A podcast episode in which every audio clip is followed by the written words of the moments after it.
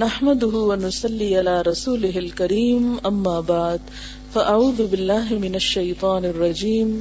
بسم الله الرحمن الرحيم. رب شرح لي صدري ويسر لي أمري، واحلل عقدة من لساني يفقه قولي. کیا ہمیں اپریل فول منانا چاہیے یا نہیں؟ اپریل فول کیا ہے؟ مزاح کا یا خوش ہونے کا ایک موقع ہے۔ تو کیا اسلام ہمیں خوش ہونے سے روکتا ہے؟ منع کرتا ہے؟ نہیں۔ تو پھر آخر قباہت کیا ہے؟ اسلام نے ہمیں خوش ہونے سے، خوشی منانے سے، تفریح سے روکا نہیں ہے۔ جب اسلام روکتا نہیں ہے، تو آپ اپریل فول منانے سے کیوں روکتے ہیں؟ کیا آپ اسلام کے خلاف فیصلہ نہیں دے رہے؟ کیا آپ اسلام کو سخت نہیں بنا رہے؟ کیونکہ عام طور پر دیندار طبقے سے ایک شکایت یہ بھی ہے کہ انہوں نے دین کو بڑا مشکل بنا دیا ہے۔ تو جب آپ ہر چیز سے منع کریں گے اور اس میں اپریل پھول سے بھی منع کریں گے، تو اس سے دین سخت نہیں ہو جائے گا۔ کوئی تو ہنسنے کا موقع بھی ہونا چاہیے۔ یا نہیں؟ کیا ہنسنے کا کوئی موقع، خوش ہونے کا کوئی موقع ہونا چاہیے؟ کچھ لوگ کہتے ہیں، ہونا چاہیے۔ کیا آپ صلی اللہ علیہ وسلم کی زندگی میں کوئی ہنسی کی بات ہوتی تھی؟ کوئی مزاح کی بات ہوتی تھی؟ جی ہاں ہوتی تھی۔ اس کے بارے میں چند ایک حادیث آپ کو سناؤں گی۔ ام المومنین حضرت عائشہ صدیقہ رضی اللہ تعالی عنہا فرماتی ہیں کہ ایک دفعہ میں نے ہریرا پکا کر آپ کے سامنے رکھا۔ ہریرا ایسے ہوتا ہے جیسے دلیا ہوتا ہے۔ اس وقت حضرت سودا بھی آپ کے پاس بیٹھی تھی حضرت سودا کون ہے نبی صلی اللہ علیہ وسلم کی زوجہ محترمہ، جن کے ساتھ آپ کا نکاح حضرت خدیجہ رضی اللہ تعالی عنہا کی وفات کے بعد ہوا۔ تو حضرت عائشہ رضی اللہ تعالی عنہا نے ہریرا پکا کر آپ کے سامنے رکھا اور حضرت سودا بھی پاس بیٹھی تھی۔ حضرت عائشہ کہتی ہیں کہ میں نے سودا سے کہا آپ بھی کھائیں۔ مگر وہ انکار کرنے لگی۔ جیسے عام طور پر ہم تکلف میں کرتے ہیں۔ بعض اوقات کوئی چیز ناپسند ہو تو اس وقت بھی کرتے ہیں۔ میں نے بطور مزاح کہا، اگر نہیں کھاؤ گی تو یہ ہریرا تمہارے منہ پہ مل دوں گی۔ یعنی کھاؤ۔ نہیں کھاؤ گی تو منہ پہ لگا دوں گی۔ انہوں نے پھر بھی نہ کھایا۔ نہیں دل چاہ رہا ہوگا۔ یا ہو سکتا ہے کہ حضرت عائشہ کے ہاتھ کا پکا ہوا نہ کھانا چاہتی ہوں۔ کیونکہ سوکن تھی۔ انسان تھے وہ لوگ۔ ان کے اندر انسانی جذبات تھے۔ انہوں نے پھر بھی نہ کھایا۔ حضرت عائشہ کہتی ہے کہ میں نے مزاح مزاح میں اٹھ کر ہریرا حضرت سودا کے چہرے پہ مل دیا۔ رسول اللہ صلی اللہ علیہ وسلم نے دیکھا تو ہنسنے لگے۔ میری یہ حرکت دیکھ کر آپ نے سودا سے فرمایا، اب تم بھی یہ ہریرا عائشہ کے منہ پہ ملو۔ یہ فرما کر نبی صلی اللہ علیہ وسلم نے مجھے پکڑ لیا اور حضرت سودا نے اٹھ کر ہریرا کی لیپ میرے منہ پہ کر دی۔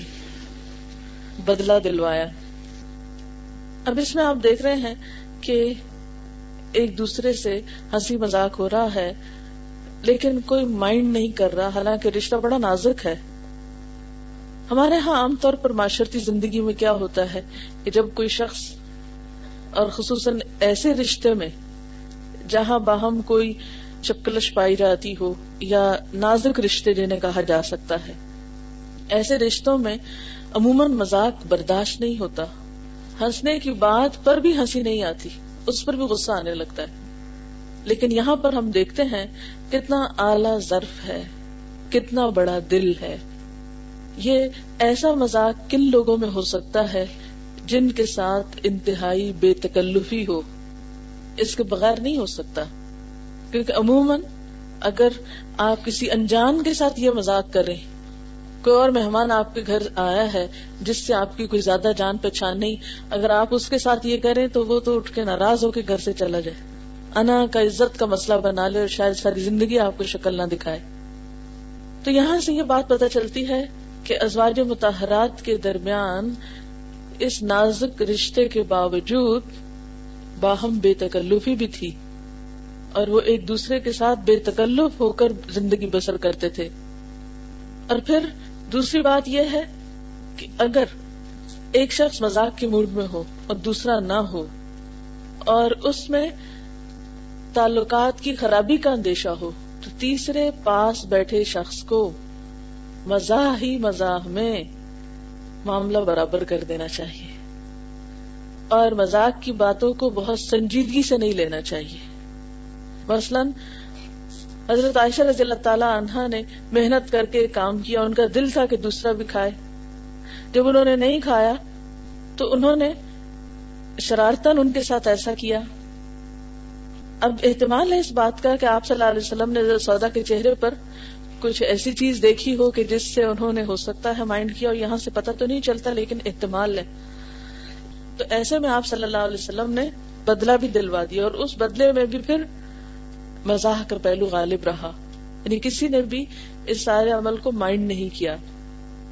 ہاں ایک چیز ہے کہ ہو سکتا ہے آپ میں سے کسی کے دل میں خیال یہ آ رہا ہو کہ شاید اس طرح کرنے سے کھانا ضائع کر دیا گیا تو اس میں یہ کہ اگر کھانے کی مثلاً اگر ایک انگلی لے کے یا کچھ ایک ہاتھ لے کے اگر کسی کو تھوڑا بہت لگا دیا گیا تو اس میں کوئی بہت زیادہ غذا کے ضائع ہونے کا اندیشہ نہیں ہے۔ آپ کو معلوم ہے کہ صابن کس چیز سے بنتا ہے؟ چربی سے اور اسی طرح کی اور اجزاء سے۔ تو اس کو تو لگا لگا کے ہم دھوتے رہتے ہیں۔ ٹھیک ہے وہ صفائی کرتا ہے اس لیے اس کو ہم گوارا کرتے ہیں۔ لیکن بعض اوقات آپ نے دیکھا ہوگا کہ ہم بیسن سے بھی منہ دھونے لگتے ہیں۔ کچھ لوگ چہرے پہ ملائی ملتے رہتے ہیں۔ کچھ اور لوگ دودھ سے چہرہ دھوتے ہیں۔ یہ بھی ہمارے علم میں آیا ہے۔ کچھ لوگ لیمو وغیرہ لگاتے ہیں۔ تو کھانے کی چیز کا تھوڑی مقدار میں اگر کسی وجہ سے چہرے پر لگانے کی ضرورت پیش آ جائے تو کوئی حرج نہیں ہے۔ ہاں پاؤں کے نیچے پھینکنا منع ہے۔ کھانے کی چیزوں کو پاؤں میں رودنا نہیں چاہیے۔ ایک اور حدیث۔ ایک مرتبہ نبی صلی اللہ علیہ وسلم نے ایک لکڑی حضرت عائشہ کی طرف پھینکی۔ یہ بھی بے تکلفی کی علامت ہے۔ یعنی وہ بیٹھی ہوں گی یا کھڑی ہوں گی تو آپ نے ایک لکڑی ادھر پھینک دی۔ ہو سکتا ہے شرارتن پھینکی ہو۔ وہ آپ کے پاؤں پہ جا لگی۔ بعض اوقات مزاق میں دوسرے کو تھوڑی بہت تکلیف بھی پہنچ جاتی ہے۔ حضرت عائشہ رضی اللہ تعالی عنہ نے چوٹ کو محسوس کرتے اور زیر لم مسکراتے ہوئے پوچھا، اللہ کے رسول صلی اللہ علیہ وسلم کیا بدلہ لینا جائز ہے؟ نبی صلی اللہ علیہ وسلم جان گئے کہ صدیقہ بدلہ لینے کا سوچ رہی ہیں۔ معاملہ یعنی بازو کا اچھا مزاق ایک ایسی چیز ہوتی ہے جسے بڑی باریک لائن ہوتی ہے۔ معاملہ یعنی انسان اسی واقع سے انجوائے بھی کر سکتا ہے اور اسی واقع سے کام خراب بھی ہو سکتا ہے۔ ایسے میں آپ صلی اللہ علیہ وسلم کی ذہانت دیکھیے، فرمایا ہاں بدلہ لینا تو جائز ہے، مگر اتفاقی حادثے پہ نہیں۔ بائی چانس کوئی چیز ہو جائے تو پھر نہیں۔ اس کے بعد رسول اللہ صلی اللہ علیہ وسلم اور ام المومنین کافی دیر تک مسکراتے رہے۔ یعنی یہ واقعہ جو بظاہر تکلیف کا ذریعہ بنا، لیکن الٹیمیٹلی جب اس پہ مزاح کا پہلو غالب آ گیا، تو اس میں تکلیف ختم ہو گئی۔ اب ذرا آپ یہاں نوٹ کرتے جائیے ایک بات کہ یہ مزاح کی کیسی قسمیں ہیں اور مزاح کی زندگی میں ضرورت کیا ہوتی ہے؟ اب دیکھیں کہ زندگی میں انسان کو طرح طرح کی مشکلات کا سامنا ہوتا ہے۔ زندگی بعض اوقات ایک بوجھ بننے لگتی ہے، ایک تکلیف بننے لگتی ہے، یا انسانی تعلقات میں ایک یکسانیت سی آنے لگتی ہے۔ ایک بوریت سی ہونے لگتی ہے۔ ایسے میں پھر انسان کے لیے بعض اوقات اس کے مزاج میں تلخی پیدا ہونے لگتی ہے، یا یہ کہ انسان کے تعلقات خراب ہونے لگتے ہیں، یا اور اسی طرح کی کئی مشکلات پیدا ہوتی ہیں۔ کیونکہ جس بھی چیز میں یکسانیت آ جائے تو وہ اپنا اثر کھونے لگتی ہے۔ ایسے میں مزاح اس یکسانیت کو دور کر دیتا ہے، بوریت کو دور کر دیتا ہے۔ آج کے دور کے انسان کا سب سے بڑا مسئلہ کیا ہے؟ بور ہونا۔ ہم بور ہو گئے۔ کھا کے بھی بور ہو گئے ہیں، پڑھ کے بھی بور ہو گئے ہیں، انسانوں سے بھی بور ہو گئے ہیں۔ بوریت اور بیزاری جو ہے، بوری کی شکل میں ہمارے سر پہ مسلط ہے۔ تو ہمارا دین ہمیں جہاں سنجیدگی سکھاتا ہے، جہاں اللہ کے آگے رونا سکھاتا ہے، جہاں ہمیں زندگی کے حقائق پر غور و فکر سکھاتا ہے، وہاں دوسری طرف جائز مزاح کے مواقع بھی فراہم کرتا ہے۔ ہمارا دین دین فطرت ہے۔ اس میں کوئی چیز ایسی نہیں کہ جو انسان کی طبیعت پر ناروا بوجھ بن جائے۔ کیونکہ بوریت اور یکسانیت اور بوجھ کا مطلب کیا ہوا؟ کہ انسان ایک دن اکتا کر سب کچھ چھوڑ بیٹھے گا، جو کہ اس کے لیے ناپسندیدہ چیز ہے۔ اس لیے ہر چیز میں اعتدال بےحد ضروری ہے۔ ایک اور حدیث۔ حضرت نعمان بن بشیر نے فرمایا کہ حضرت ابو بکر صدیق رضی اللہ تعالیٰ عنہ نے نبی صلی اللہ علیہ وسلم سے اندر داخل ہونے کی اجازت مانگی۔ تو حضرت عائشہ کی بلند آواز سنی۔ یعنی باپ گھر میں آ رہے ہیں تو دیکھا کہ بیٹی زور سے بول رہی اپنے شوہر کے سامنے۔ جب اندر داخل ہوئے تو تمانچا مارنے کے لیے حضرت عائشہ کو پکڑا۔ تم اللہ کے رسول صلی اللہ علیہ وسلم کے سامنے اپنی آواز بلند کر رہی ہو؟ تم رسول اللہ سے اپنی آواز اونچی کرتی ہو؟ کہ قرآن پاک میں منع کیا گیا نا ایمان کو صورت الحجرات میں آتا ہے کہ تم اللہ کے رسول صلی اللہ علیہ وسلم کے سامنے اپنے اونچی آواز میں بات نہیں کر سکتے، ان کو اس طرح نہیں بلا سکتے جس طرح آپس میں ایک دوسرے کو بلاتے ہو۔ نبی صلی اللہ علیہ وسلم جلدی سے اٹھ کر درمیان میں آ گئے، فوراً بیچ میں آ گئے اور حضرت عائشہ کو بچا لیا۔ ابو بکر رضی اللہ تعالیٰ عنہ غصے کی حالت میں گھر سے نکل گئے کہ یہ لڑکی کیا کر رہی تھی؟ جب حضرت ابو بکر باہر چلے گئے تو نبی صلی اللہ علیہ وسلم نے فرمایا، تم نے مجھے کیسا دیکھا؟ کہ میں نے تمہیں اس شخص سے کیسے چھڑایا؟ حضرت ابو بکر رضی اللہ تعالیٰ عنہ کئی روز نہ آئے، پھر اجازت مانگی، تو دونوں میں صلح ہو چکی تھی۔ چنانچہ انہوں نے دونوں سے کہا کہ مجھے اپنی صلح میں شامل کر لیجیے، جیسے اپنی لڑائی میں شامل کیا تھا۔ نبی صلی اللہ علیہ وسلم نے فرمایا، ہم نے ایسا ہی کر لیا۔ شمال ترمزی میں ہے کہ ایک مرتبہ حضرت صفیہ رضی اللہ تعالیٰ عنہ آپ کے پاس آئیں اور عرض کیا، حضور میرے لیے دعا فرمائے اللہ تعالیٰ مجھے جنت میں داخل کرے۔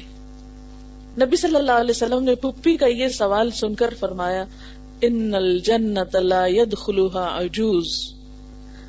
بلا شبہ جنت میں کوئی بوڑھی عورت ہرگز داخل نہ ہوگی۔ حضور صلی اللہ علیہ وسلم کا یہ ارشاد سن کر حضرت صفیہ رونے لگی۔ وہ بہت سادہ خاتون تھی۔ آپ کا مطلب سمجھ نہ سکی۔ اور رنجیدہ ہو کر اٹھ کھڑی ہوئی جب یہ چلی یعنی چلنے لگی، جانے لگی، تو نبی صلی اللہ علیہ وسلم نے صحابہ سے فرمایا میری پپھی سے کہہ دو کہ اللہ تعالیٰ پر ایمان والی عورت جو بوڑھی ہو گئی ہو اسے جوان بنا کر جنت میں داخل کیا جائے گا اور اس کے بڑھاپے کو اللہ تعالیٰ جوانی میں بدل دے گا۔ یعنی پھر خود نہیں کہا، کسی اور سے کہلوایا۔ ایسا کیوں کیا؟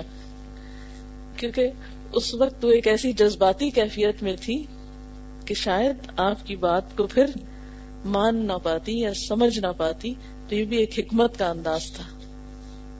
ایک دن ام امن نبی صلی اللہ علیہ وسلم کے پاس حاضر ہوئی اور ایک اونٹ کی درخواست کی۔ نبی صلی اللہ علیہ وسلم نے فرمایا، امی، اونٹ کا کیا کریں گی؟ ام امن کو آپ اپنی ماں کی طرح سمجھتے تھے، کیونکہ جب آپ کی والدہ کا انتقال ہوا تھا تو ام امن ہی آپ کو واپس لائی تھی گھر۔ انہوں نے عرض کیا، اللہ کے رسول صلی اللہ علیہ وسلم، آج کل ہمارے پاس سواری کے لیے کوئی جانور نہیں ہے۔ سفر دور دراز کا ہو تو بڑی مشکل پیش آتی ہے۔ رسول اللہ صلی اللہ علیہ وسلم نے مسکراتے ہوئے ارشاد فرمایا اچھا تو میں اونٹ کا بچہ پیش کر دیتا ہوں۔ ام امن نے عرض کیا، میرے ماں باپ آپ پہ قربان ہوں، بھلا میں اونٹ کے بچے کو کیا کروں گی؟ مجھے تو سواری کے لیے اونٹ کی ضرورت ہے۔ آپ نے بڑی محبت سے فرمایا، تو میں اونٹ کا بچہ ہی پیش کر دوں گا۔ ام امن نے عرض کیا، حضور، اونٹ کا بچہ میرے کس کام آئے گا؟ آپ نے فرمایا، امی، آپ کو اونٹ کا بچہ ہی ملے گا۔ اور میں اس پر آپ کو سوار بھی کروں گا۔ اس کے بعد نبی صلی اللہ علیہ وسلم نے ایک خادم کو، ایک سواری کے قابل اونٹ لانے کو کہا اور اس کی مہار حضرت ام امن کو پکڑاتے ہوئے فرمایا، ذرا دیکھیے یہ اونٹی کا بچہ ہے یا کچھ اور؟ یہ تو تھے آپ کے اپنے گھر والوں سے مزاق یعنی گھر والوں سے مزاح کی قسمیں۔ لیکن آپ صرف گھر والوں میں ہی مزاح نہیں کرتے تھے، بلکہ اپنے صحابہ کرام کے ساتھ بھی کیا کرتے تھے۔ ایک دن رسول اللہ صلی اللہ علیہ وسلم چند جانساروں کے ساتھ تشریف فرما تھے۔ کسی نے کچھ کھجورے تحفتن بھیجی نبی صلی اللہ علیہ وسلم نے حکم دیا، کھاؤ اور خود بھی کھانے لگے۔ آپ صلی اللہ علیہ وسلم نے دوسروں سے کہا کہ کھاؤ یعنی سب کھاؤ۔ اور آپ خود بھی کھانے لگے۔ اس محفل میں حضرت علی رضی اللہ تعالیٰ عنہ بھی تھے، جو ان سب سے کم عمر تھے۔ آپ نے کھجورے کھا کر گٹلیاں حضرت علی کے سامنے رکھنا شروع کر دی صحابہ کرام نے دیکھا تو انہوں نے بھی ایسا ہی کیا یعنی سب نے کھا کر گٹلیاں حضرت علی کے سامنے کر دی جب کھانے سے فارغ ہوئے تو آپ نے فرمایا، بتاؤ سب سے زیادہ کھجورے آج کس نے کھائی ہیں؟ صحابہ نے عرض کیا اللہ کے رسول صلی اللہ علیہ وسلم، جس کے آگے زیادہ گٹلیاں ہیں۔ حضرت علی رضی اللہ تعالیٰ عنہ بڑے ذہین تھے۔ بولے، نہیں، جنہوں نے گٹلیاں تک نہیں چھوڑی، وہ سب سے زیادہ کھا گئے حضرت علی کا جواب سن کر سب ہنس پڑے۔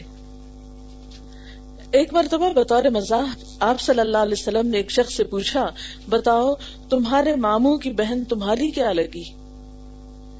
صاحب سر جھکا کے سوچنے لگے۔ آپ صلی اللہ علیہ وسلم نے مسکرا کر فرمایا، ہوش کرو، کیا تجھے اپنی ماں بھول گئی؟ وہی تو تیرے ماموں کی بہن ہے۔ اصل میں ہوتا یہ ہے کہ جب کوئی اچانک ہم سے سوال کرے، تو ہم کنفیوز ہو جاتے ہیں کہ یہ کہا کیا گیا ہے، پوچھا کیا جا رہا ہے، اور خصوصاً رشتوں کے بارے میں۔ ایک مرتبہ ایک عورت رسول اللہ صلی اللہ علیہ وسلم کی خدمت میں حاضر ہوئی۔ اور اپنے شوہر کا تذکرہ آپ سے کرنے لگی۔ یعنی اپنے شوہر کی کچھ بات آپ سے کرنے لگی۔ آپ نے فرمایا اچھا تیرا شوہر وہی ہے نا جس کی آنکھ میں سفیدی ہے۔ وہ آپ کے مذاق کو سمجھ نہ سکی۔ فوراً بولی، نہیں، اللہ کے رسول صلی اللہ علیہ وسلم، میری خاوند کی آنکھ میں تو کوئی داغ نہیں۔ ان کو خیال ہی نہ آیا کہ ہر شخص کی آنکھ میں سفیدی ہوتی۔ حضرت انس کہتے ہیں کہ ایک صاحب جنگل کے رہنے والے تھے، جن کا نام ظاہر تھا۔ جب وہ خدمت نبی میں حاضر ہوتے تو جنگل کے تحائف سبزیاں وغیرہ پیش کرتے۔ جب وہ مدینہ سے واپس لوٹتے تو نبی صلی اللہ علیہ وسلم انہیں شہر کے تحائف سے نوازتے۔ ایک مرتبہ آپ نے ازراہ مزاح ارشاد فرمایا، ظاہر ہمارا جنگل ہے، ہم اس کے شہر ہیں۔ آپ صلی اللہ علیہ وسلم کو اس سے بے حد محبت تھی۔ ایک دفعہ یہ اپنا کوئی سامان بیچ رہے تھے۔ کہ نبی صلی اللہ علیہ وسلم نے چپکے سے ان کو پیچھے سے اس طرح جا پکڑا کہ مڑ کے دیکھ بھی نہیں سکتے تھے۔ انہوں نے آواز دی، کون ہے؟ چھوڑو مجھے، آپ نے پکڑے رکھا۔ انہوں نے کنکھیوں سے جو دیکھا تو معلوم ہوا کہ رحمت اللہ عالمین ہے۔ پھر تو یہ پیچھے کو جھک پڑے کہ اللہ کے رسول صلی اللہ علیہ وسلم کے سینہ مبارک سے میری کمر لگی رہے۔ پھر آپ نے ازراہ مزاح آواز دینی شروع کی، کون ہے جو اس غلام کو خریدے گا؟ ظاہر نے عرض کیا، یا رسول اللہ صلی اللہ علیہ وسلم، قسم ہے اللہ کی، اگر آپ مجھے بیچیں گے تو کھوٹا اور کم قیمت پائیں گے۔ یعنی آپ کو کچھ نہیں ملے گا مجھے بیچیں تو آپ صلی اللہ علیہ وسلم نے فرمایا، لیکن اللہ کے نزدیک تو کھوٹا نہیں ہے۔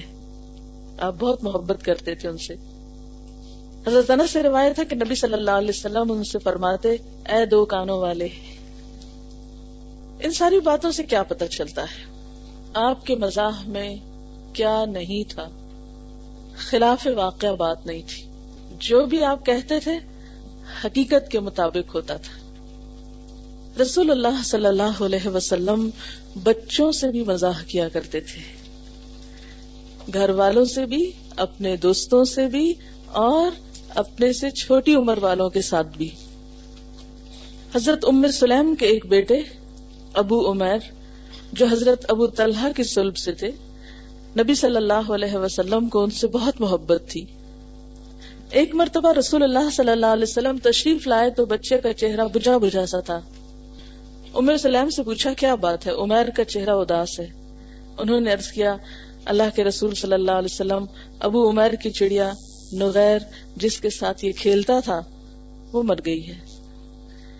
جس سے یہ بہت غمزدہ ہے۔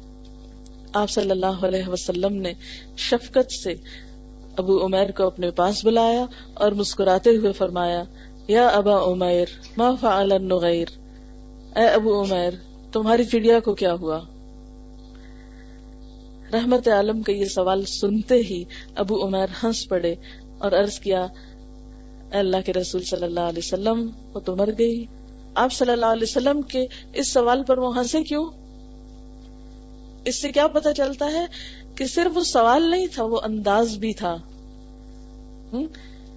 کیونکہ مزاح جو ہے، وہ الفاظ کے ذریعے بھی ہوتا ہے اور انداز کے ذریعے بھی ہوتا ہے۔ اور سچویشن میں تھوڑی سی تبدیلی پیدا کر کے بھی۔ اچھا پھر یہ کہ صحابہ کرام بھی نبی صلی اللہ علیہ وسلم کے ساتھ مزاح کرتے تھے۔ حضرت اور بن مالک اشرئی کہتے ہیں کہ غزوہ تبوک میں میں رسول اللہ صلی اللہ علیہ وسلم کی خدمت میں حاضر ہوا۔ اس وقت آپ چمڑے کے ایک خیمے میں تشریف فرما تھے۔ میں نے آپ کو سلام کیا۔ آپ نے سلام کا جواب دیا۔ فرمایا، اندر آ جاؤ۔ میں نے مزاح کے طور پہ عرض کیا، یا رسول اللہ، کیا پورے کا پورا اندر آ جاؤ آپ نے فرمایا، سارے جسم کو اندر لے آؤ۔ چنانچہ میں خیمے کے اندر داخل ہو گیا۔ اس حدیث کے ایک راوی عثمان بن ابل آتکا کہتے ہیں کہ اوف بن مالک نے یہ فکرہ اس لیے کہا تھا کہ خیمہ بہت چھوٹا تھا۔ اب اس میں وہ منظر کشی بھی کر دی نا کہ چھوٹی سی جگہ تھی۔ تو انہوں نے سلام کیا اور آپ نے جواب بھی دیا اور کہا، اندر آ جاؤ۔ کہا، میں سارا آ جاؤں؟ یعنی چھوٹی سی جگہ، سارا آ جاؤں اندر کہاں سارے آ جاؤ۔ حالانکہ جنگ کا موقع ہے، لیکن ایسے میں بھی طبیعت میں ایسی سنجیدگی نہیں کہ جس سے پریشانی اتنی زیادہ بڑھ جائے کہ انسان اہم موقع پر کچھ صحیح فیصلہ کرنے کے بھی قابل نہ رہے۔ اس سے یہ بات بھی پتہ چلتی ہے کہ صحابہ کرام اور آپ صلی اللہ علیہ وسلم غم اور دکھ اور پریشانی کے مواقع کو بھی اپنے اوپر ایسے مسلط نہیں کرتے تھے کہ جس سے وہ پورے کے پورے اس کے اثر تلے آ جائیں۔ بلکہ ایسے مواقع پر بھی خوش طبی اور اچھا اخلاق ہاتھ سے نہیں جاتا تھا۔ ایک صحابی حضرت نعمان بعض دفعہ آپ سے اس طرح بے تکلفی کرتے کہ جب کوئی نئی چیز بازار میں آتی تو وہ چیز خرید کر آپ کی خدمت میں بطور تحفہ پیش کر دیتے اور جب دکاندار قیمت طلب کرتا تو اس کو ساتھ لے کے آپ کے پاس پہنچ جاتے اور عرض کرتے، اے اللہ کے رسول، فلاں چیز کی قیمت ان کو ادا کر دے آپ فرماتے، بھائی، تم نے تو وہ چیز تحفے کے طور پر دی تھی۔ وہ کہتے، اللہ کی قسم، میرے پاس اس کی قیمت نہ تھی۔ اور میں یہ چاہتا تھا کہ سب سے پہلے میں وہ چیز آپ کی خدمت میں پیش کر دوں۔ یہ سنتے ہی آپ مسکرا پڑتے اور وہ قیمت مالک کو دے دیتے۔ اب بات یہ ہے کہ مزاح ہمیں کیا چیزیں منع ہے یعنی اس سے یہ پتا چلتا ہے کہ مزاح تو جائز ہے، لیکن کیسا مزاح؟ اس کے بارے میں ایک چیز بھی آپ کے سامنے تھوڑی سی رکھوں گی۔ آپ صلی اللہ علیہ وسلم کے مزاج کے بارے میں حضرت حسین رضی اللہ تعالیٰ عنہ فرماتے ہیں کہ میں نے اپنے والد حضرت علی رضی اللہ تعالیٰ عنہ سے دریافت کیا کہ آپ صلی اللہ علیہ وسلم جب لوگوں کے ساتھ بیٹھتے تھے تو آپس میں آپ کا طریقہ کیا ہوتا تھا؟ یعنی جب آپ لوگوں کے بیچ میں ہوتے تھے، کسی مجلس میں بیٹھتے تھے، گروپ میں بیٹھتے تھے تو آپ کا طریقہ کیا تھا؟ اب یہ کلاس کا گروپ مراد نہیں ہے، ویسے ہی مجلس کی بات ہو رہی ہے۔ انہوں نے فرمایا کہ آپ ہمیشہ خوش و خرم معلوم ہوتے تھے۔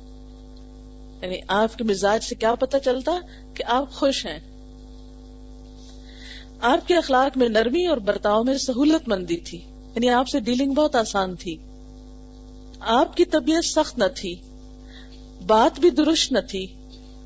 آپ نہ شور بچانے والے تھے، نہ فحش گو تھے، نہ کسی کو ایب لگاتے تھے، نہ بخل کرتے تھے۔ جو چیز دل کو نہ بھاتی، اس کی جانب سے غفلت برتتے تھے۔ یعنی جو چیز اچھی نہیں لگتی تھی، اسے اگنور کر دیتے تھے۔ مگر دوسروں کو اس کی طرف سے نا امید بھی نہیں کرتے تھے۔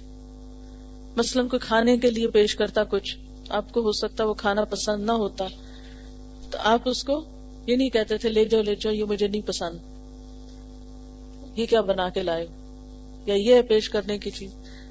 ایسی جلی کٹی باتیں نہیں کرتے تھے، بلکہ بس تھوڑا بہت دل رکھنے کو لے لیتے، لیکن اگنور کر دیتے تھے۔ اگنور کرنے سے مراد بے رخی برتنا نہیں ہے۔ یعنی گویا آپ نے اس کو دل پہ نہیں لیا، یا آپ نے محسوس نہیں کیا کہ آپ کو کیا پیش کیا گیا۔ بعض اوقات ایسا ہوتا ہے نا زندگی میں، کوئی شخص آپ کو آپ کی مرضی کے خلاف یا آپ کی شان کے خلاف کچھ پیش کر دیتا ہے۔ اور یہ اکثر ہو بھی جاتا ہے اس لیے کہ ہمارے لینے دینے کے معیار فرق ہے نا۔ جو کپڑا ہم نے خود پہننا ہو، وہ ہم اور طرح کا خریدتے ہیں۔ اور جو ناپسند ہو تو ہم کیا کہتے ہیں؟ چلو لینے دینے کے کام آ جائے گا، سستا مل رہا لے لیتے ہیں۔ تو اکثر اوقات ایسا ہوتا ہے کہ دوسرے آپ کو ایسی چیزیں لا دیتے ہیں جو آپ کے کسی کام کی نہیں ہوتی۔ آپ کے لیے کچھ فائدہ مند نہیں ہوتی یا یہ کہ دوسروں کو اتنی سمجھ نہیں ہوتی۔ وہ اپنی طرف سے ایک چیز کو بہت اچھا سمجھتے ہیں، لیکن ان کو یہ سمجھ نہیں آتی کہ وہ چیز آپ کو دینے کی نہیں ہے۔ ٹھیک ہے نا؟ تو ایسے میں خاندانوں میں عموماً کیا ہو جاتا ہے؟ باتیں بنائی جاتی ہیں۔ ناراضگی کا اظہار کیا جاتا ہے۔ لیکن آپ صلی اللہ علیہ وسلم کے ساتھ اگر کبھی کوئی ایسا کرتا تو آپ اس پہ ناراضگی کا اظہار نہیں کرتے تھے۔ جو چیز اپنی مرغوب نہ ہوتی، دوسروں کے حق میں اس کی کاٹنا کرتے تھے۔ تین چیزیں آپ نے بالکل چھوڑ رکھی تھی تین چیزیں آپ نے بالکل چھوڑ دی تھی نمبر ایک، جھگڑنا۔ جھگڑنا۔ آپ جھگڑتے نہیں تھے کسی سے بالکل۔ ہم بات بات میں جھگڑا شروع کر دیتے، بات بات میں بحث شروع کر دیتے۔ نمبر دو، تکبر کرنا۔ بالکل آپ کے پاس سے بھی نہیں گزرا تھا۔ اور نمبر تین، جو چیز کام کی نہ ہو، اس میں مشغول ہونا۔ یعنی بیکار چیزوں میں مشغول نہیں ہوتے تھے۔ فضول چیزوں میں دل نہیں لگاتے تھے۔ عمومی طور پر آپ انتہائی خوش اخلاق اور خوش مزاج انسان تھے۔ ایک صحابی کہتے ہیں کہ میں نے آپ سے بڑھ کر کسی کو مسکراتے ہوئے نہیں دیکھا۔ کثرت سے مسکرانے والے تھے۔ آپ کی باتیں ہلکی پھلکی ہوتی تھی۔ ہلکی پھلکی سے مراد کیا ہے؟ دوسروں کو سمجھ میں آنے والی، آسان ہوتی تھی۔ بھاری بھرکم باتیں نہیں کرتے تھے۔ بڑے بڑے فلسفے نہیں بیان کرتے تھے۔ آپ کا کمال یہ تھا کہ مشکل سے مشکل بات کو، بڑی سے بڑی بات کو آپ آسان بنا کے پیش کر دیتے تھے۔ جو دوسرے کے لیے آسان ہوتی تھی۔ اور آپ تعلیم بھی یہی دیتے تھے۔ مشکل چیزوں میں سے آسان چیز کو، مشکل راستے میں سے آسان راستے کو پسند کرتے تھے۔ بلا وجہ نہ خود کو مشقت میں ڈالتے تھے، نہ دوسروں کے لیے مشقت پسند کرتے تھے۔ تو سوال میرا یہ تھا کہ کیا اپریل فول منع ہے؟ ہنسنے کا ہی تو ایک موقع ہے۔ کیا ہوا؟ اگر ہم سال کے ایک دن میں ہنس لیتے ہیں ہنسا دیتے ہیں، تو اس میں آخر خرابی کیا ہے؟ ہنسنا اور ہنسانا تو منع نہیں ہے۔ لیکن اپریل فول میں جو طریقے اختیار کیے جاتے ہیں، وہ ناپسندیدہ ہیں۔ عموماً ان میں جھوٹ پایا جاتا ہے۔ سستا، چیپ طریقہ اختیار کیا جاتا ہے دوسرے کو ہنسانے کا جو جھوٹ پر مبنی ہوتا ہے۔ اور جھوٹ کے بارے میں آپ صلی اللہ علیہ وسلم نے کیا فرمایا ہے؟ خرابی اور نامرادی ہے اس شخص کے لیے جو جھوٹی باتیں اس لیے کہتا ہے تاکہ لوگوں کو ہنسائے۔ خرابی ہے اس کے لیے، خرابی ہے اس کے لیے۔ یعنی خرابی اور نامرادی ہے کس کے لیے؟ اس شخص کے لیے جو اس لیے جھوٹ بولے کہ لوگ اس کی بات پر ہنس پڑے۔ تو خود بربادی کرا کے دوسرے کو ہنسانے کا کیا مطلب؟ ایک اور حدیث ہے، رسول اللہ صلی اللہ علیہ وسلم نے فرمایا، سب سے بڑی خیانت یہ ہے کہ تم اپنے بھائی سے کوئی بات کہو اور وہ تمہاری بات کو سچ سمجھے، حالانکہ تم نے جو بات اس سے کہی وہ جھوٹی تھی۔ حضرت عبداللہ بن عامر سے روایت ہے، کہتے ہیں کہ ایک دن میری ماں نے مجھے پکارا۔ اس وقت رسول اللہ صلی اللہ علیہ وسلم ہمارے گھر میں تشریف رکھتے تھے۔ میری ماں نے کہا، یہاں آؤ، میں تم کو کچھ دوں۔ آپ نے پوچھا، کیا دینے کا ارادہ ہے؟ میری ماں نے جواب دیا، میرا ارادہ تھا کہ میں اسے ایک چوہارا دوں گی۔ آپ نے اس سے کہا، سن لو، اگر تم اسے کوئی چیز نہ دیتی تو تمہارے نام اعمال میں یہ ایک جھوٹ لکھ دیا جاتا۔ اکثر مائیں بچوں کو چپ کرانے کے لیے جھوٹی باتیں کرتی ہیں یا بلانے کے لیے یا پکڑنے کے لیے، جیسے مرغیوں کو آہ آہ آہ کر کے بلا لیا جاتا ہے اور پھر ان کو دیا کچھ نہیں جاتا۔ تو انسانوں کے ساتھ ایسا معاملہ کرنا جو ہے، وہ درست نہیں ہے، جو جھوٹ پر مبنی ہو۔ حضرت عبداللہ بن مسعود فرماتے ہیں کہ جھوٹ بولنا کسی حال میں جائز نہیں، نہ تو سنجیدگی کے ساتھ، نہ ہی مزاق کے طور پر۔ اور یہ بھی جائز نہیں کہ تم میں سے کوئی اپنے بچے سے کسی چیز کے دینے کا وعدہ کرے اور پھر پورا نہ کرے۔ مثلا میں جب گھر سے نکلتی تو مجھ سے میرا چھوٹا بیٹا ضرور پوچھتا اچھا میرے لیے کیا لائیں گی؟ یا جاتی ہو تو پوچھتا اچھا میرے لیے کیا لائی ہو؟ بچوں کی عادت ہوتی ہے، میرے ہم سب بھی ایسے کرتے تھے کہ اما کے آنے سے زیادہ اس بات کا شوق ہوتا ہے کہ اما کے بیگ میں کیا ہے۔ تو اب اگر نکلتے ہوئے میں کہوں، جو کہو گے لے آؤں گی۔ اور پھر بھول جاؤں اور واپس کہوں، لو، میں ایسے ہی تھوڑی گئی تھی، میں تو کام سے گئی تھی اور الٹا اس کی ڈانڈ ڈپٹ شروع کر دوں تو یہ اخلاق بگاڑنے والی بات ہے۔ جھوٹا وعدہ کرنا ہی نہیں چاہیے، نمبر ایک۔ نمبر دو یہ ہے کہ بچوں کو جھوٹے انتظار میں بھی نہیں رکھنا چاہیے۔ اگر کوئی چیز دینی ہے تو کہیں ہاں اگر نہیں تو آپ کہہ دیں، دیکھا جائے گا، موقع ملے گا تو لے لیں گے۔ ڈپینڈ کرتا ہے، ٹائم ہے تو پھر ہو جائے گا۔ اچھا کوشش کریں گے۔ اور کوشش کریں گے بھی اس وقت کہیں جب آپ نے کرنی ہو۔ اور اگر کوشش بھی نہ کرنی ہو تو پھر وہ بھی نہ کہیں۔ لیکن سچ بولے تاکہ بچہ اعتماد کرنا سیکھے۔ ورنہ بچوں کے سامنے جب جھوٹ بولا جاتا ہے تو سب سے پہلے، سب سے پیاری ہستی ماں کا ہی اعتماد ختم ہوتا ہے۔ اور جب ماں کے اوپر اعتماد نہیں ایک بچہ کر سکتا اس کا اعتماد ماں سے شیٹر ہو جاتا تو باقی بچے کے پاس کچھ نہیں بچتا۔ پھر وہ کسی پہ بھی ٹرسٹ نہیں کر سکتا۔ اور آپ کو پتا ہے کہ باہم انسانی تعلقات اچھے ہو نہیں سکتے اگر ایک دوسرے کے ساتھ اعتماد کی فضا نہ ہو، باہم اعتماد کی فضا نہ ہو۔ ایک اور حدیث ہے، آپ صلی اللہ علیہ وسلم نے فرمایا، سچائی نیکی ہے اور نیکی جنت کی طرف لے جاتی ہے، جھوٹ بدی اور بدی دوزخ کی طرف لے جاتی ہے۔ آپ صلی اللہ علیہ وسلم نے فرمایا، آدمی ایک لفظ کہتا ہے، جس سے اس کا مقصد لوگوں کو ہنسانے کے سوا اور کچھ نہیں ہوتا۔ یعنی ایک جھوٹی بات کہتا ہے، جس کا مقصد صرف کیا ہے کہ اوروں کو ہنسا دے۔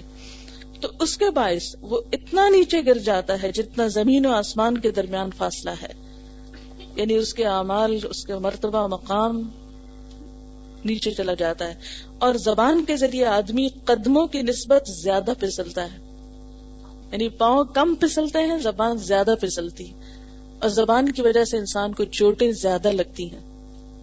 ایک شخص جس کے ساتھ آپ کے اچھے بھلے تعلقات ہیں، خوشگوار تعلقات، بعض اوقات کسی وجہ سے اگر اس کے درمیان اور آپ کے درمیان کوئی مس انڈرسٹینڈنگ ہو گئی ہو اور آپ ایک جملہ بولتے ہیں جس سے آپ اپنی ساری قدروں قیمت کو بیٹھے۔ بعض اوقات ایسا ہوتا ہے نا کہ ہم صرف ایک بات کی وجہ سے اپنی سارے امیج کو تار تار کر لیتے ہیں۔ تو اسی طرح اللہ کے ہاں بھی ایک شخص اچھا بلا نیکی میں ترقی کر رہا ہوتا ہے، لیکن غلط بات کے ذریعے واپس لیول ون پہ پہنچ جاتا ہے۔ حضرت ابو حرارہ سے روایت ہے کہ لوگوں نے کہا، اے اللہ کے رسول صلی اللہ علیہ وسلم، آپ ہمارے ساتھ خوش طبی کرتے ہیں، مذاق کرتے ہیں یعنی آپ اللہ کے رسول ہیں، آپ ہمارے ساتھ ہنسی مذاق بھی کرتے ہیں۔ آپ نے فرمایا، میں سچ بات کے سوا کچھ نہیں کہتا۔ تو اس سے کیا پتہ چلتا ہے کہ ہمیں ہنسی مذاق کی اجازت تو ہے، لیکن جھوٹ بولنے کی نہیں ہے۔ اچھا اپریل فول میں اور کیا ہوتا ہے؟ ایسا مزاق کیا جاتا ہے بعض اوقات جس سے دوسروں کو تکلیف پہنچتی ہے، ان کا مزاق اڑایا جاتا ہے۔ تو یاد رکھیے، ایک ہوتا ہے مزاق کرنا مزاق کرنا، کسی کے ساتھ اور ایک ہوتا ہے کسی کا مزاق اڑانا۔ ہمیں اس سے بھی منع کیا گیا ہے۔ قرآن پاک میں اللہ تعالیٰ فرماتے ہیں، یا ایوہ الذین آمنوا لا يسخر قوم من قوم عسا ان يكونوا خیرا منهم ولا نساء من نساء عسا ان يكن خیرا منهن ولا تلمزوا انفسكم ولا تنابزوا بالالقاب، بئس الاسم الفسوق بعد الایمان، فمن لم يتب فاولئك هم الظالمون۔ اے ایمان والو، مرد دوسرے مردوں کا مذاق نہ اڑائیں۔ ممکن ہے کہ یہ ان سے بہتر ہوں اور نہ عورتیں عورتوں کا مذاق اڑائیں۔ ممکن ہے یہ ان سے بہتر ہوں اور آپس میں ایک دوسرے کو عیب نہ لگاؤ۔ اور نہ کسی کو برے لقب دو۔ نہ کسی کو برے لقب دو۔ ایمان کے بعد فسق میں نام پیدا کرنا بہت برا ہے اور جو توبہ نہ کرے وہی ظالم لوگ ہیں۔ تو اس سے کیا پتا چلتا ہے؟ مذاق اڑانا منع ہے، کسی کے اوپر ایب لگانا منع ہے، اور کسی کو برے لقب سے یاد کرنا، چاہے اس میں مزاح کا پہلو نکلتا ہو، وہ بھی منع ہے۔ جیسے عام طور پر لوگ کسی کے نام رکھ لیتے ہیں نا، وہ بھی درست نہیں۔ اور اب یہ بتائیے کہ انسان دوسرے کا مذاق اڑاتا کب ہے؟ جب انسان خود تکبر میں مبتلا ہوتا ہے اور دوسرے کو حقیر سمجھتا ہے، دوسرے کی تحقیر کرتا ہے۔ اور عام طور پر آج کل یہ بہت ٹرینڈ ہے کہ دین والوں کا مذاق اڑایا جاتا ہے۔ دین پر چلنے والوں کا، دیندار طبقے کا مذاق اڑانا ہمارے معاشرے میں بڑی عام بات ہو گئی ہے۔ قرآن پاک میں اللہ تعالیٰ فرماتے زین للذین کفروا الحیات الدنیا ویسخرون من الذین آمنوا والذین اتقوا فوقهم یوم القیامہ واللہ یرزق من یشاء بغیر حساب۔ کافروں کے لیے دنیا کی زندگی زینت والی بنا دی گئی ہے۔ کافروں کے لیے دنیا کی زندگی بڑی خوبصورت بنا دی گئی ہے۔ وہ ایمان والوں کا مذاق اڑاتے ہیں کہ دیکھو یہ بڑے مسلمان بنتے ہیں، بڑے نیک بنتے ہیں، ان کے حال ہولیے دیکھو، ان کو تو کپڑے پہننے کا ہوش نہیں، ان کو تو بال سنوارنے کا طریقہ نہیں آتا، ان کو گھر سجانے کا طریقہ نہیں آتا۔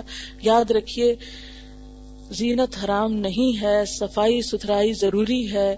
اپنے جسم کی، بالوں کی، گھر کی سجاوٹ منع نہیں ہے، لیکن جو چیز منع ہے وہ کیا ہے؟ فضول زینت زائدہ ضرورت زینت، کہ جس میں انسان کی نمازیں چھوٹ جائیں، حلال حرام کی پرواہ نہ رہے، دوسروں کے حقوق مارے جائیں، وہ چیز ناپسندیدہ ہے۔ تو ایسے لوگ جن کی ساری زندگی نہ وہ اللہ کا حق دیتے، نہ بندوں کا دیتے ہیں نہ نماز کا وقت ہے ان کے پاس، نہ کسی انسان کی خدمت کا وقت ہے۔ ان کے پاس اگر وقت ہے تو کس چیز کا سارا وقت اپنے آپ کو سجانے، بنانے، فٹ رکھنے کا؟ یا پھر اپنے گھروں کو بہت زیادہ ضرورت سے زائد سجانے کا۔ ایسے لوگ جو ہر وقت اپنی فٹنس کے خط میں مبتلا ہوتے ہیں، یا گھروں کی فٹنس اور گھروں کی سجاوٹ کے اندر اتنے محب ہو جاتے ہیں کہ ہر ایک کے حقوق بھول جاتے ہیں۔ ان کو پھر سب سے بڑی چیز دنیا میں یہی نظر آتی ہے کہ اگر کرنے کا کوئی کام ہے تو یہی ہے۔ اور باقی جو لوگ کسی اور مشن یا مقصد کے لیے کام کر رہے ہیں اور وہ ان کے سو کال کرائٹیریا پورے نہیں اتر رہے، تو وہ ان کا مذاق اڑانا شروع کر دیتے ہیں۔ یہ چیز بھی ناپسندیدہ ہے۔ اس لیے قیامت کے دن کیا ہوگا؟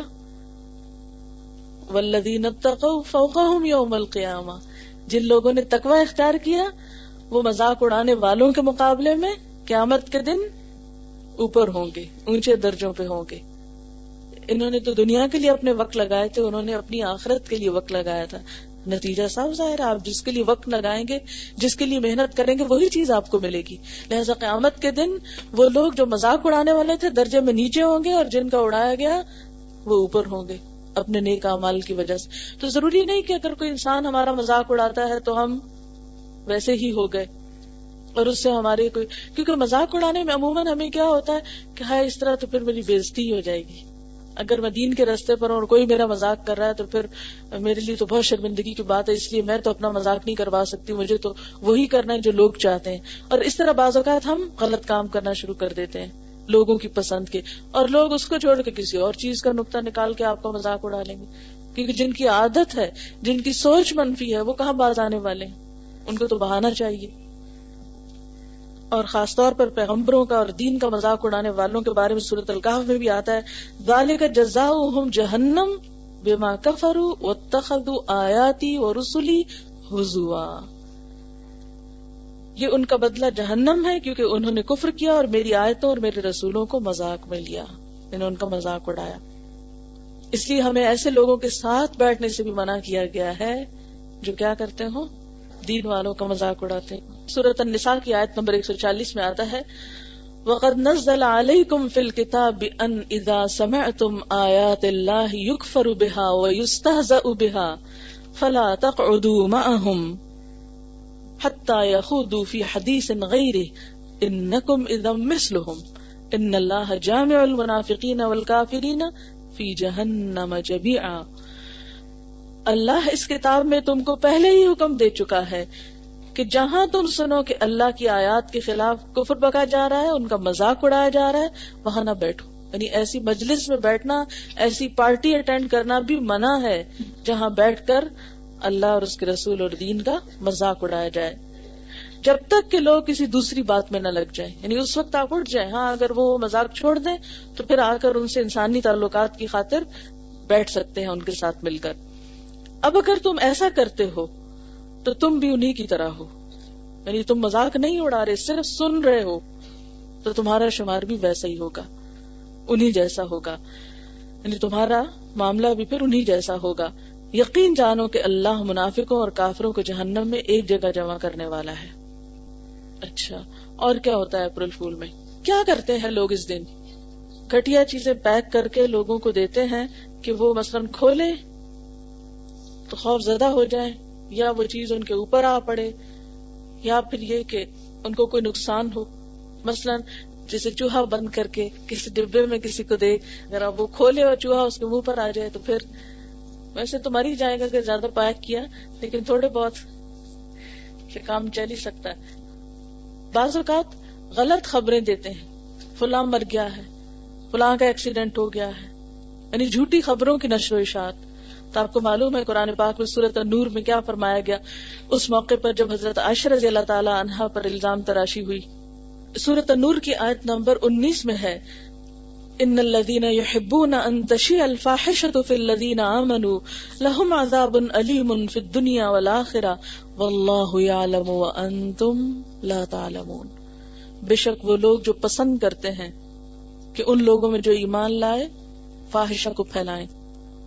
یعنی بے حیائی، بری ہے جھوٹی خبر پھیلائیں۔ ان کے لیے دردناک عذاب ہے دنیا اور آخرت میں۔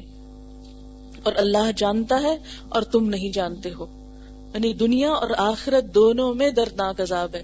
اور بعض اوقات ایسے واقعات ملتے ہیں کہ جس میں کسی نے جھوٹی خبر پھیلائی اور وہ جھوٹ اسی کے اوپر پلٹ گیا۔ بے شک وہ لوگ جو بے حیائی پھیلانا چاہتے ہیں، فاحشہ پھیلانا چاہتے ہیں۔ اور فاحشہ کا مطلب صرف بے حیائی ہی نہیں، بلکہ اس سے مراد کھلی برائی بھی ہے۔ یعنی غلط خبریں یعنی اس آیت میں فاحشہ سے مراد جھوٹی خبریں بھی ہے کیونکہ حضرت عائشہ رضی اللہ تعالیٰ عنہ پر جو الزام لگا تھا، جو واقع عفق میں، تو اس کو یہاں فاحشہ کہا جا رہا ہے۔ تو جھوٹی خبر گھڑ کے اسے مشہور کرنا، یہ دردناک عذاب کا سبب بھی ہے۔ تو بعض اوقات ایسی جھوٹی باتیں دوسروں کے لیے تباہی اور مصیبت کا سبب بھی بنتی ہے دنیا میں بھی مصیبت کا سبب بن جاتی ہے آپ کو یاد ہے وہ کہانی جو بچپن سے ہم پڑھتے چلے آ رہے ہیں۔ شیر آیا شیر آیا۔ یہ کہانی شاید ہی کوئی شخص ایسا ہو آپ میں سے جس نے نہ سن رکھی ہو۔ کہ ایک چرواہا تھا، وہ جنگل میں بکریاں چراتا تھا۔ تو لوگوں کو روز ہنسانے کے لیے ایک دم شور مچا دیا کرتا تھا۔ شیر آیا شیر آیا۔ تو سب گاؤں والے اس کی مدد کے لیے پہنچ جاتے اور جب وہ قریب پہنچتے تو کہتا او ہو ہو، میں تو تمہارا مزاق کر رہا تھا، کوئی شیر نہیں آیا۔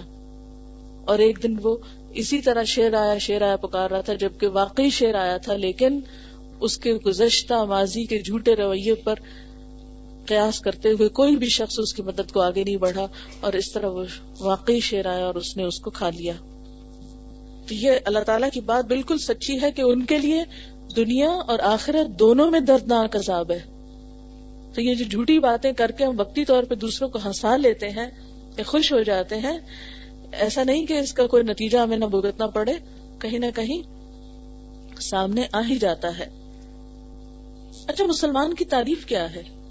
المسلم من سلم المسلمون من لسانه ويده مسلمان تو وہ ہے جس کے ہاتھ اور زبان سے دوسرے محفوظ رہے تو یہ کیسے مسلمان ہیں جو اپنے زبانوں سے اور ہاتھوں سے دوسروں کو اذیت پہنچاتے ہیں؟ آپ صلی اللہ علیہ وسلم نے فرمایا، اپنے بھائی کی تکلیف پہ خوشی کا اظہار مت کرو۔ کہیں ایسا نہ ہو کہ اللہ تعالیٰ اس پر تو رحم فرما دے اور تمہیں آزمائش میں ڈال دے۔ صحابہ نے بیان کیا کہ وہ نبی صلی اللہ علیہ وسلم کے ہمراہ سفر کر رہے تھے۔ ان میں سے ایک شخص سو گیا اور بعض لوگوں نے جا کر اس کے تیر چھپا دیے۔ ایک دفعہ ایسا ہوتا ہے نا، ہم دوسروں کی کوئی چیز چھپا دیتے ہیں۔ جب وہ جاگا تو ڈر گیا کیونکہ اس کے تیر موجود نہ تھے۔ لوگ ہنسنے لگے۔ نبی صلی اللہ علیہ وسلم نے ہنسنے کی وجہ دریافت کی تو انہوں نے بتایا کہ انہوں نے تیر چھپا لیے تھے، جس پر وہ شخص گھبرا اٹھا۔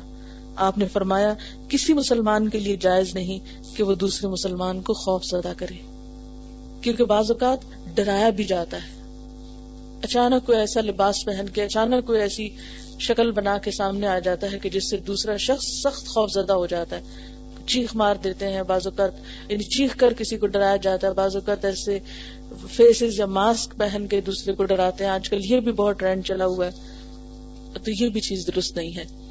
اسی طرح بعض اوقات کسی کی نقلیں اتاری جاتی ہیں۔ یعنی نقلیں اتار کر کسی کو ہنسایا جاتا ہے۔ ہمارے یہاں مزاح کی عمومی شکل کیا ہے؟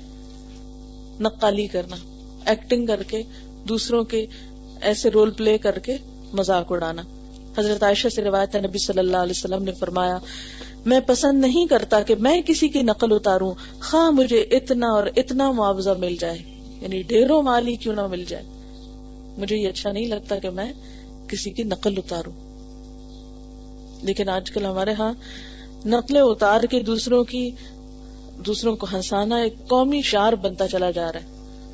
ہمارے ہاں کامیڈی یا ہنسنے ہنسانے کے جو طریقے رہ گئے ہیں وہ صرف دوسروں کے مذاق اڑانے کے مثلاً آپ دیکھیں اسکولوں میں جب پارٹیز ہوتی ہیں فیئر ویل پارٹی ہوتی ہے کالجز وغیرہ میں، تو عموماً کیا کیا جاتا ہے؟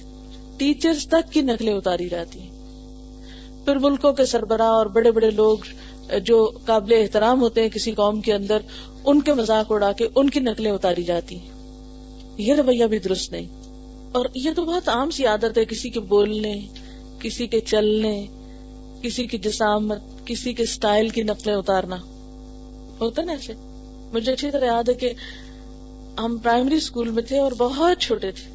تو گھر آ کے ہمارا مشغلہ کیا ہوتا تھا؟ ہم ہر ٹیچر کی آواز کی نقل اتارتے، کبھی ان کی چالوں کی نقل اتارتے۔ یعنی بہنے بہنے بیٹھ کر ہماری ٹیچر یوں بولتی ہے، وہ فلاں نئی ٹیچر آئی، وہ یوں بولتی ہے اور یوں چلتی ہے اور پھر اسی وقت اٹھے اور چل کے دکھایا اور اب اگر والدین نہ منع کریں اور نہ روکیں، تو یہ چیز عادت ثانیہ بن جاتی ہے کچھ لوگوں کا۔ تو کام ہی یہ ہے کہ وہ ہر راہ جاتے کی بھی نقل اتاریں گے، جب کوئی بہت ہی ناپسندیدہ بات ہے۔ اور ہم بھی جب بچے کسی کی نقلیں اتار رہے ہوتے ہیں، تو ہم، ہمیں بڑے اچھے کیوٹ لگتے ہیں اور ہم ان کی اور ان پہ ہنستے ہیں، وہ اور شیر ہوتے ہیں، وہ اور اتارتے ہیں اور اس طرح بد اخلاقی جنم لیتی ہے۔ حالانکہ کتنی گھٹیا حرکت ہے۔ ہم کبھی نہ چاہیں کہ خود ہمارا کوئی مزاق اس طرح اڑائے، ہماری کوئی نقلیں اس طرح اتارے۔ استاد خواہ کیسا ہی ہو رشتے دار خواہ کیسے ہی ہو، کوئی انسان خواہ کیسا ہی ہو مزاق نہیں اڑانا چاہیے۔ یہی وجہ ہے کہ آپ دیکھیں، ہمارے معاشرے میں ہینڈی کیپ لوگوں کی زندگی کتنی دوبر ہو جاتی ہے۔ مثلا اگر کسی کی چال درست نہیں، کوئی لنگڑا آتا ہے، اس کو بولنے میں ہکلاہٹ ہے، کوئی کسی کا مثلاً قد بہت چھوٹا ہے کسی کے اندر کوئی جسمانی ڈیفیکٹ ایب یا کمی، کمزوری ہے، تو بےچارے ساری ساری زندگی دل خراش باتیں سنتے ہیں۔ ہر راہ جاتا ان پہ ہنس رہا ہوتا ہے۔ خود سوچے کتنے تیر بچاروں پہ برستے ہیں۔ کس قدر افسوس کی بات ہے۔ قرآن تو کہہ رہا لا یس خر قوم من قوم۔ کوئی قوم کسی قوم کا مذاق نہ اڑائے۔ اور ہمارا حال کیا ہے کہ ہم نے اس کو مشغلہ بنا لیا۔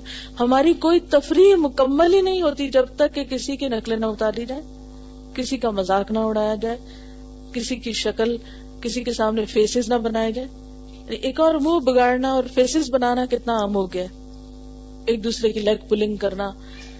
پھر آپ دیکھیں کہ بڑے سے لے کے چھوٹے تک ہر ایک کی نقل اتاری جاتی۔ بعض اوقات لوگ اپنے نوکروں تک کی نقلیں اتار رہے ہوتے وہ بات کرتے ہیں تو ان کو بگاڑ کے وہ جواب واپس دیا۔ بعض اوقات کسی کے بولنے کا اور بول کو بھی بگاڑ کے بولنے کا۔ یعنی اس میں آواز، بولنے میں الفاظ نہیں ہوتے، صرف آوازیں الٹی پلٹی نکال کے دوسرے کا مذاق اڑایا جاتا ہے۔ یہ بھی انتہائی ناپسندیدہ چیز ہے۔ بد اخلاقی کا کام ہے۔ پھر اسی طرح بعض اوقات کسی لڑکی کا رشتہ دیکھنے کے لیے جاتے ہیں لوگ، تو واپس آ کے سب بیٹھ کے نقلیں اتارنا شروع کر دیتے۔ وہ یوں چلتی ہوئی آئی، یوں بیٹھی، یوں کھانا پیش کیا، یوں، وہ یوں بولتی تھی، وہ یوں کرتی تھی۔ ایک ایک ادا اور ایک ایک حرکت کی نقلیں اتار کے خوش ہوتے ہیں ایب لگاتے ہیں۔ اور باقاعدہ مجلسوں میں بیٹھ کے ڈسکس کرتے ہیں۔ اپنے آپ کو وہاں رکھ لیں۔ کوئی مومن ایسے نہیں کر سکتا۔ لیکن معلوم نہیں ہمارا ایمان کہاں جاتا ہے جب ہم لوگوں کے رویوں پہ اس طرح کے تبصرے کرتے ہیں۔ پھر اسی طرح شادی بیاہ کے جو گیت بنے ہوئے ہمارے معاشرے میں، اس میں آپ دیکھیے کہ سسرال والوں کے ساتھ کیا معاملہ کیا جاتا ہے، کیا سلوک کیا جاتا ہے، کس قدر بےحدہ شیر پڑے جاتے ہیں اس میں۔ پھر اسی طرح دلہا کے ساتھ کیسے کیسے مزاق کیے جاتے ہیں۔ اور نوجوان لڑکیاں کر رہی ہوتی ہیں۔ جوتی چرائی کی چھپائی اور اسی طرح اور اسی قسم کے رسمیں ایجاد کی ہوئی ہیں، جن کو ہم فرض نماز سے بھی زیادہ اہم قرار دیتے ہیں۔ فرض نماز چھوٹ جائے تو چھوٹ جائے، لیکن جوتی چھپائی کے پیسے ضرور لینے۔ اور اس میں ذلیل کیا جاتا۔ ہے بعض اوقات دلہا جب دلہن کو لینے کے لیے آتا ہے، اس وقت اس پہ ہنسا جاتا ہے، اس کو فحش اور بےحدہ قسم کے جملے پاس کیے جاتے ہیں، اس پہ جملے کسے جاتے ہیں۔ اور افسوس کی بات یہ ہے کہ ہم دوسرے کو تکلیف پہنچا کے، دوسرے کا مذاق اڑا کے پھر خوش ہوتے ہیں۔ یعنی یہ زیادہ افسوس کی بات ہے نا۔ مذاق اڑانا ایک الگ برائی ہے اور اس پر مزید خوش ہونا ہنسنا اور مل کے ہنسنا، یہ اس سے بھی بڑی برائی ہو جاتی ہے۔ یعنی برائی میں شریک ہونا۔ مومن کا کام تو کیا؟ وہ تواسو بالحق و تواسو بال صبر اور یہاں الٹا کام ہو رہا ہوتا ہے۔ اسی طرح اسکولوں میں آپ دیکھیں کہ بچے دوسروں کو کس طرح بلی کر رہے ہوتے ہیں نا۔ ایک دوسرے کا مذاق اڑانا اوے اوے اوے تم سے کبھی کسی کی ٹنگ سلپ ہو جائے، منہ سے کوئی غلط لفظ نکل جائے، کوئی پھسل جائے۔ اب تو خیر سارے لوگ لاسٹک پہننا شروع ہو گئے۔ پہلے جب ہم چھوٹے تھے تو نالا باندھا کرتے تھے، اس وقت لاسٹک کا رواج نہیں تھا۔ تو اسکول میں اکثر کسی بچے کا نالا اگر لٹکتا ہو تو بس وہ ایک مزاق کا نشانہ بن جاتا تھا، بلکہ وہ تو کھینچ تک ڈالتے تھے لوگ ایک دوسرے کا۔ کسی کا پراندہ کھینچ رہے کسی کا دوپٹہ کھینچ رہے کسی کے کپڑے کھینچ رہے یعنی کس قدر بےحدہ حرکتیں۔ آپ کو پتا ہے کہ بعض اسکولوں میں قتل کرنے تک کے ویسٹ میں واقعات ملتے ہیں، بلی کرنے پر، ایک دوسرے کو، ایک دوسرے کا مذاق اڑانے پر۔ ایک بچے نے دوسرے کو کل کر دیا کیوں؟ کہ وہ میرا مذاق اڑا رہا تھا یعنی اپنی بےزتی محسوس کرتے ہوئے۔ اسی طرح کالجز میں جب پہلے دن جاتے ہیں فرسٹ ایئر فول منایا جاتا ہے۔ پہلے دن آئے تو آنے والوں کی خوب ریگنگ کی جاتی۔ اچھا اسی طرح نوجوان بچے لوگوں اور گاڑیوں پر ریگنگ کرتے ہیں۔ اس کا بھی بہت رجحان ہے۔ راہ چلتی گاڑی کو پتھر مار دیا، راہ چلتی گاڑی کو کچھ گندگی پھینک دی، کچھ۔ اور اس پر بھی ہنسنا شروع کر دیتے ہیں۔ اچھا راہ چلتے لوگوں پہ آوازیں کستے ہیں۔ یہ تو بہت ہی عام ہے ہمارے معاشرے میں۔ اس قدر بےحدہ حرکت ہے۔ یعنی مثلا کوئی دو لوگ راہ چلتے آپس میں بات کر رہے ہیں، تو ایک تیسرا شخص پاس گزرا تو وہ آواز کس کے جائے گا، ان کی یا تو بات کا مزاق اڑا کے یا چال کا، یا وہ آپس میں بات کر رہی ہے، تیسرا بیچ میں جواب دے کے آگے چل پڑے گا۔ یعنی تو کون؟ میں چاچا خام خواہ۔ یعنی کوئی مقصد نہیں، کوئی غرض نہیں۔ خام خواہ بیچ میں ٹانگ اڑائی جا رہی ہے۔ دوسروں پہ انڈے اور ٹماٹر پھینک کر ہنسنا، مذاق اڑانا۔ یہ بھی ہمارے معاشرے میں بہت عام ہے اور باقاعدہ اخباروں میں بیان آتے ہیں کہ اب پاکستانی ہاکی ٹیم یا فلاں ٹیم واپس آئی تو اس کا استقبال اس طرح کیا جائے گا۔ اچھا بعض لوگ دوسروں کے اوپر کوئی ایسی چیزیں پھینکتے جس سے وہ ڈر جاتے ہیں۔ مثلاً چھپکلی پھینک دینا۔ اسی طرح کاکروچ جاب پھینکنا، جس سے وہ لوگ چیخنا شروع کر دے۔ بعض لوگوں نے تو باقاعدہ نکلی سانپ اور نکلی چیزیں بنائی ہوئی ہیں کہ جن کا مقصد ہی کیا ہے؟ صرف دوسروں کو ڈرانا۔ اچھا بازو کا نازیبا حرکتیں بھی ساتھ ہوتی ہیں نا، جیسے راہ چلتے ہوئے بھی بات ہو رہی تھی۔ کونی مار جانا، چونٹی کاٹ جانا۔ اور خصوصاً لڑکے یا مرد جو ہیں، وہ عورتوں کے ساتھ ایسی بےحدہ حرکتیں کرتے ہیں، خصوصاً رش والے بازاروں میں۔ بعض اوقات ہم دوسروں کی چیزیں خراب کراتے ہیں۔ جیسے کسی ریسٹورینٹ میں گئے تو جو نمک پڑا اس میں پانی ڈال کے اٹھ گیا، یا اور اسی قسم کی نقصان دینے والی حرکتیں کرنا۔ اسی طرح پرینک کال جو ہے وہ بہت عام ہو گئی ہیں۔ آواز بدل کے بات کرنا، فون پہ دوسروں کو ستانا، الٹی سیدھی حرکتیں کرنا مزاق اڑانا، فون پر مزاق اڑانا۔ لڑکیوں کو تنگ کرنا، عورتوں کو تنگ کرنا یعنی گھروں میں ابناکشس کالز بعض اوقات آتی ہیں۔ اسی طرح انٹرنیٹ پہ اپنی آئیڈینٹی بدل کر دوسرے کو بے وقوف بنانا۔ اور پھر کہنا کہ ہم تو مزاق کر رہے تھے۔ اچھا اسے منع کیوں کیا گیا؟ کیونکہ اس سے تعلقات خراب ہوتے ہیں، دل آزاری ہوتی ہے، لڑائیاں ہوتی ہیں، تعلقات خراب ہوتے ہیں، فتنے پیدا ہوتے ہیں۔ اچھے خاصے ایک دوسرے کو چاہنے والے، محبت کرنے والے ایک دوسرے سے کٹ کے رہ جاتے ہیں۔ اب آتے ہیں اس بات پر۔ کہ اپریل فول اس کا ہم سے کوئی تعلق نہیں۔ یہ ایک غیر اسلامی تہوار ہے۔ اور مسلمانوں کو غیر مسلم کی مشابہت سے منع کیا گیا ہے۔ کہتے ہیں ہم اپنے آپ کو مسلمان ہیں، لیکن نقالی کرتے ہیں نان مسلم کی، غیر مسلموں کی۔ اور یہ سلسلہ شروع کب ہوا؟ اس کے بارے میں کئی ایک آرا پائی جاتی ہیں۔ مثلاً ایک رائے یہ پائی جاتی ہے کہ یہ سکسٹین سینچری میں فرانس میں نئے سال کی ابتدا پہلی اپریل کو ہوتی تھی، پھر ففٹین سکسٹی ٹو میں پوپ گریگوری نے عیسائیوں کے لیے نئے کیلنڈر کی ابتدا کی، جس کا نیا سال پہلی جنوری سے شروع ہوتا۔ تو اس سے بعض دیہاتوں تک یہ پیغام نہیں پہنچا تھا تو پھر وہ دوسروں کو پھول بناتے تھے کہ یعنی دیہات والے سمجھتے کہ سال اب شروع ہو رہا ہے، جبکہ وہ شروع ہو چکا ہوتا تھا اور اس طرح ان کی حماقت یا ان کی لا علمی اور جہالت کا مذاق اڑانا شروع ہوا۔ اسی طرح اور بہت سارے واقعات اس کے پس منظر میں ہیں اور بعض جگہوں پر تو باقاعدہ اس کی چھٹی بھی ہوتی ہے اور اس کا جشن بھی منایا جاتا ہے۔ انڈیا میں انہی دنوں میں باہر کی آمد پر ہولی کا تہوار منایا جاتا ہے اور اس میں بھی بعض لوگ ایک دوسرے پر رنگ پھینکتے ہیں۔ اچھا اسکول میں آپ نے دیکھا ہوگا کہ لوگ ایک دوسرے پہ سیاہی پھینکتے ہیں۔ بعض اوقات اپریل پھول کی اسٹیمپس لگاتے ہیں۔ یعنی دوسروں کو بے وقوف بناتے ہیں لیکن تاریخ اس کی کچھ بھی ہو، ہمیں تاریخ سے غرض نہیں۔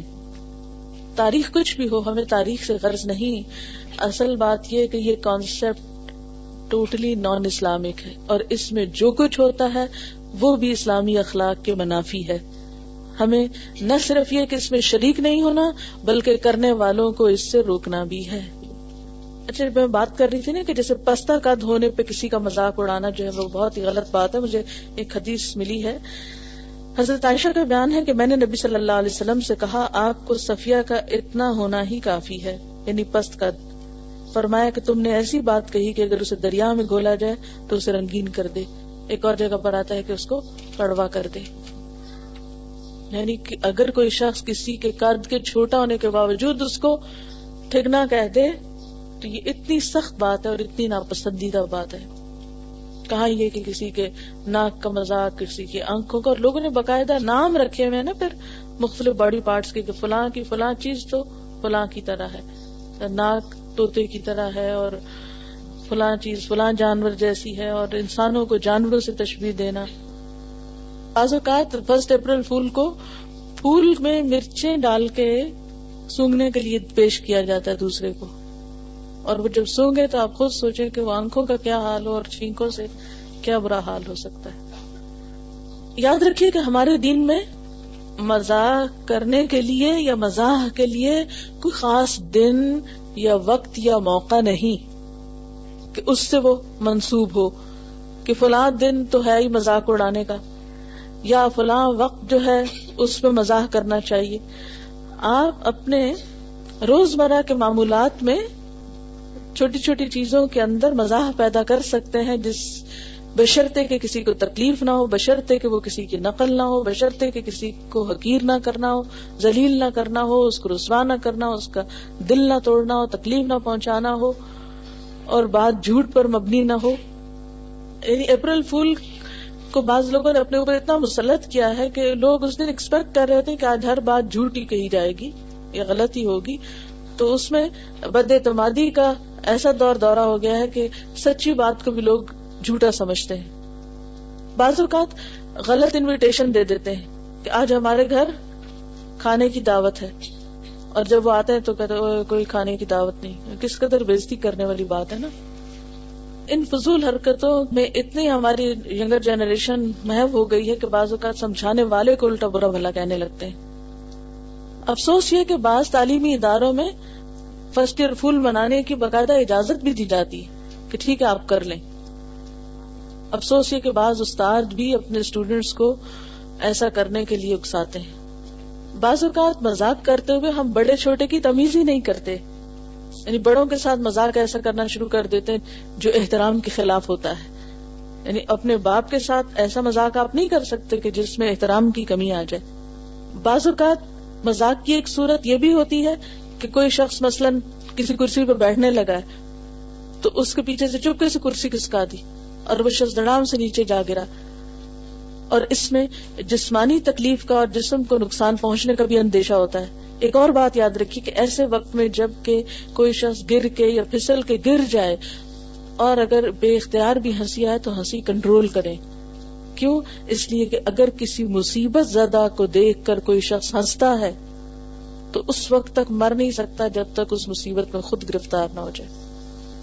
دنیا میں اس کی سزا بندے کو ملتی ہے۔ یہ کہتی ہیں کہ میری ایک دوست کا کزن جوان کزن یکم اپریل کو فوت ہو گیا۔ اور شام تک رشتے دار جمع نہ ہوئے، کیونکہ انہوں نے سمجھا کہ ہمیں اپریل پھول بنایا جا رہا ہے۔ سبحان اللہ نشد اللہ اللہ انت نستغفرك ونتوب إليك السلام علیکم و رحمۃ اللہ وبرکاتہ۔